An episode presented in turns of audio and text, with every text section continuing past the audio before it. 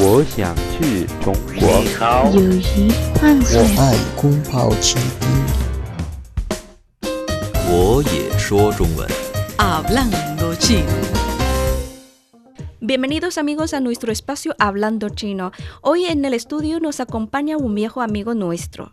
Con viejo no me refiero a su edad, sino que esta es la segunda vez que nos acompaña en el programa y yo, ahora sentada a su lado, puedo sentir una gran vitalidad y dinamismo propio de su juventud. Su nombre es Eduardo Rafael Piñeros Pérez. Bienvenido Eduardo. Ah, muy buenos días, estoy muy contento de estar aquí por segunda vez y bueno, como una referencia soy ecuatoriano en Sudamérica, tengo 27 años y actualmente estudio chino en quinto nivel en la Universidad de Comunicaciones de China. Bueno, Eduardo, recuerdo que cuando nos visitaste hace medio año, estabas preparando el examen HSK 3 en aquel entonces, ¿no? Es el examen de nivel de chino para los extranjeros. Eh, está estudiando en categoría 5, 5, en nivel 5. en nivel 5. Entonces, ¿podría decirnos con ese nivel qué cosas puedes hacer? Ah, en aquel entonces, la primera vez que vine aquí estaba por tomar el HSK3, el, el examen lo pasé y actualmente me preparo para tomar el HSK4 y estoy a mira, con miras al HSK5. En la universidad curso el nivel 5, que ya es nivel considerado alto, con lo cual, por dar un ejemplo, por, mm, el día de ayer compré, una, compré un reloj en Jingdong, una aplicación móvil para comprar cosas parecido a Taobao. Y cuando me llamó el señor estuvimos hablando por teléfono, que no es realmente clara la señal. Entonces estuvimos hablando como 2-3 minutos sobre direcciones, hora a la que él va a llegar, cómo nos vamos a encontrar, en dónde y cuánto tiempo debía esperarle, e incluso el código del paquete con números en chino. Entonces ese es el tipo de nivel que ya se puede tener con nivel 5 y un HSK superior al 3 o 4. Ya se puede tener una conversación incluso por teléfono teniendo una mala señal. El nivel superior de HSK, ¿cuál es? Ah, dentro de las, de las clases de la universidad hay nivel 6 y 7 que, da una, que te da la oportunidad de tomar el HSK 6, que es el más alto que hay. HSK 6 dentro del ámbito académico se considera eh, idioma nativo prácticamente. Oh, Pero no, nativo. no, es, no tiene nada que ver con nativo, pero ya es muy muy alto. Creo que para un chino nativo es difícil para alcanzar. ¿no? Sí, sí, porque con HSK 6 ya se puede conseguir trabajos dentro de lo que es redacción periodística para medio impreso. Entonces, Vale. ese nivel es. Bueno, eh, ¿cómo son las clases de chino en tu universidad? Ah, por ejemplo, en la Universidad de Comunicaciones de China, dependiendo del semestre, porque varía, suele haber un día libre o dos días libres, eso varía. Clases en la mañana y en la tarde, por ejemplo, el día lunes yo tengo tres clases, dos horas por clase, entre las cuales se incluyen gramática, que es básicamente la estructura gramatical. Ah, tenemos otra que es para expresión oral, que es básicamente leemos un texto, luego hablamos sobre lo que entendimos del texto, todo en chino. E incluso nos preguntan en chino y lo respondemos en chino. Y por ejemplo hay otra clase que es ah, clase de escuchar, que básicamente eh, usas audífonos o sin audífonos con los parlantes, la profesora reproduce diálogos y luego nosotros respondemos preguntas con respecto a lo que escuchamos en el diálogo. El diálogo totalmente en chino. Todo en chino y son diálogos largos de más o menos 5 o 6 minutos, donde hay información de todo tipo. Por dar un ejemplo, la semana pasada escuchamos algo sobre una familia que iban a hacer eh, compras en un centro comercial, entonces era qué iban a comprar, a qué horas iban a salir, en dónde se iban a encontrar, qué medio de transporte utilizaban para llegar allá. Entonces eran como 6 minutos de ese tipo de diálogo hasta que ellos salían de la casa y llegaban al centro comercial. Y creo que para aprender bien un idioma extranjero no es suficiente ir solamente a las clases, ¿no? Por Eh, supuesto.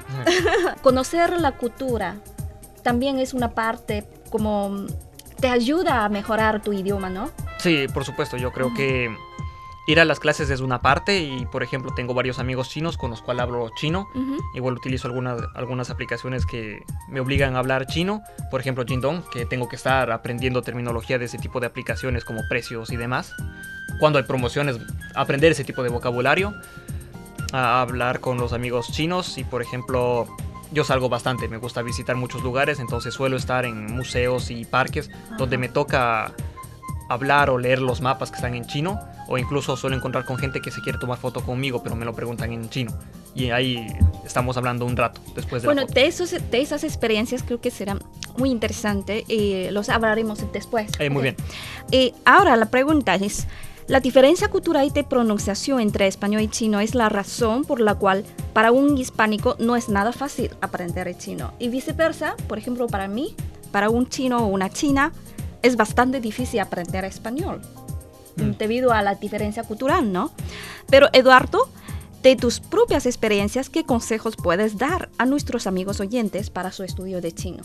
Eh, Por ejemplo, el idioma chino y el español tienen muchas diferencias, empezando por la más conocida que podría ser la R, que no existe básicamente en chino. Hay una especie de R, pero no suena así. Entonces, el, el consejo que yo daría para estudiar chino a mis compañeros hispanohablantes sería que estudien bastante los verbos, porque hay un montón, hay una infinidad de verbos, entonces toca repasarlos. Por ejemplo, yo leo el verbo, leo el significado del verbo, luego copio el- la palabra cinco veces mientras la voy pensando en mi cabeza y a la par la hablo. Eso de ahí escribir oraciones utilizando esa palabra y tratar de utilizar esa palabra lo más posible. Todo eso te ayuda a memorizar cómo se escribe en caracteres, cómo se escribe el pinyin de la palabra, qué significa y cómo se utiliza. Entonces así es como yo estudio y eso fue una técnica que me enseñó mi ex, mi ex roommate, mi ex compañero de cuarto, que, era un- que es un canadiense, que ya tiene el HCK6 y superior a eso. Entonces esa es la técnica que él usaba, me la enseñó a mí y esa es la que ahora yo les digo a ustedes, que me parece muy buena. Bueno, y ahora ya tienes eh, nivel 4 de HSK. Mm. eh, y más o menos cuántas palabras o cuántos caracteres hay que dominar para ese nivel. Mm, eh, estoy por tomar el examen y se tiene que dominar un una cantidad aproximada de 2500 caracteres, 2500. entre los cuales se incluyen muy básicos como ni hao, que es hola, a, muy complejo, a un poco más complejos como ishan, que es doctor, o oraciones más complejas como ni shan chuna, ni yao chunar, o. a dónde quieres ir, y ese tipo de estructuras gramaticales. Ay, 2500 palabras son bastantes. Son muchas. Muchas, sí, a muchas. diferencia del HCK3 que iba a tomar la anterior vez que vine, que eran 1250. Ajá. Cada HCK duplica la cantidad anterior. Entonces, para el 3, 1250, para el 4, 2500, para el 5, 5000. Ajá. Y para el 6 son alrededor de 7000. Y con cuatro es suficiente para, para la comunicación diaria en- aquí en, en China, ¿ya? Sí, porque se, se aprende todo lo que es ese tipo de vocabulario de cuando vas a comprar algo, cómo preguntar el precio. Ajá. O quieres comer un- algo en un restaurante, entonces ya sabes cómo se dice carne de vaca o carne de pollo. Cuando vas a un doctor y dices me duele el estómago, me duele la cabeza. Ese tipo de vocabulario ya se domina dentro del HCK4. Bueno, eh, hace unos minutos mencionamos de, de tus experiencias que ayuda a tu estudio de chino. Ah, sí. Sí, Ah. las experiencias interesantes durante los últimos meses, cuéntanos. Mm, Dejando de a un lado la parte de estudiar y centrándome en experiencias culturales, Sí. por ejemplo, hace como unos tres meses creo hubo una, una como exhibición cultural en mi universidad donde básicamente eh, vinieron artistas y nos enseñaron a nosotros a que hagamos lo que ellos hacen. Por ejemplo, había un artista que pintaba en huevos, en huevos de gallina. Entonces Ah. Tú pintabas y ella te ayudaba a pintar el tuyo propio. También había otra que nos enseñaron a hacer cometas, cometas de estilo chino. O otra que, era muy que fue muy popular en esa feria, que era hacer las lámparas chinas que recién se utilizaron en el Festival de las Lámparas, de los faroles. Ah, son patrimonios culturales. Patrimonio cultural China, patrimonio intangible. Ah, había otro que hacía, hacía esculturas con arcilla y eh, trajo arcilla y nos dio y nosotros hacíamos según lo que él nos decía que hagamos. Hicimos una especie de perro que parecía dragón.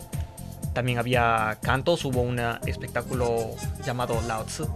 El nombre en chino, el nombre en español es Lao, Lao Tzu. Lao Tzu. Confucio. Confucio. Confucio en español. Eh, Conz. Eh, Confucio, y hubo una obra teatral en donde vimos su historia y cómo fue toda su vida a través de la historia. Entonces fue muy buena obra y todo en chino, pero muy muy larga. Además de eso, suelo viajar bastante con mis amigas, a Suilán de Holanda y Graciela de Italia.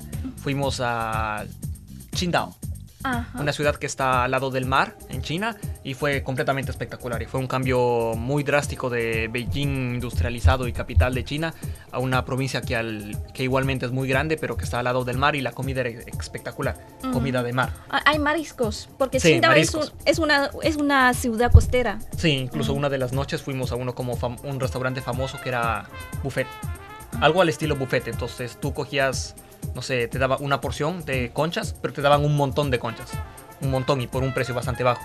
Y lo que más te, te impresiona esa ciudad de Qingdao, ¿qué es? Ah, eh, los monumentos, los atractivos turísticos. Por Ah. ejemplo, hubo un templo que estaba en la cima de una colina. Entonces fuimos allí y la vista era espectacular, además del templo que estaba a nuestras espaldas. Y podíamos ver todo el reflejo del mar. Ah, también había un- las casas antiguas que decían que era como de diseño alemán o inglés. Algo en medio, mezclado con el ah, actual. Entonces era como que algo antiguo al estilo europeo dentro de todo el estilo chino actual de Qingdao. Sí. Y era una combinación muy, muy, muy linda. E incluso ahí fuimos a un restaurante que estuvo espectacular, que era de pizza y era como una mezcla de... El señor era chino, pero había estudiado cocina en Italia Mm. y vino acá a hacer pizza italiana con mezcla de ingredientes de Qingdao, de mariscos de Qingdao. Y era una mezcla espectacular. E incluso nos dio un poco de café que cultivaba él mismo. Ajá. Y café italiano, pero él lo mismo lo cultivaba allá. Entonces era muy, muy rico. Entonces una ciudad magnífica donde era una mezcla entre, lo, la, entre la cultura occidental de los 1950 o algo por el estilo con la China actual. Eh, muy bien amigos, hasta aquí llega Hablando Chino. Si quiere volver a escuchar este programa, visiten nuestras webs espanol.cri.cn o espanol.china.com. Seguimos con más China en Chino.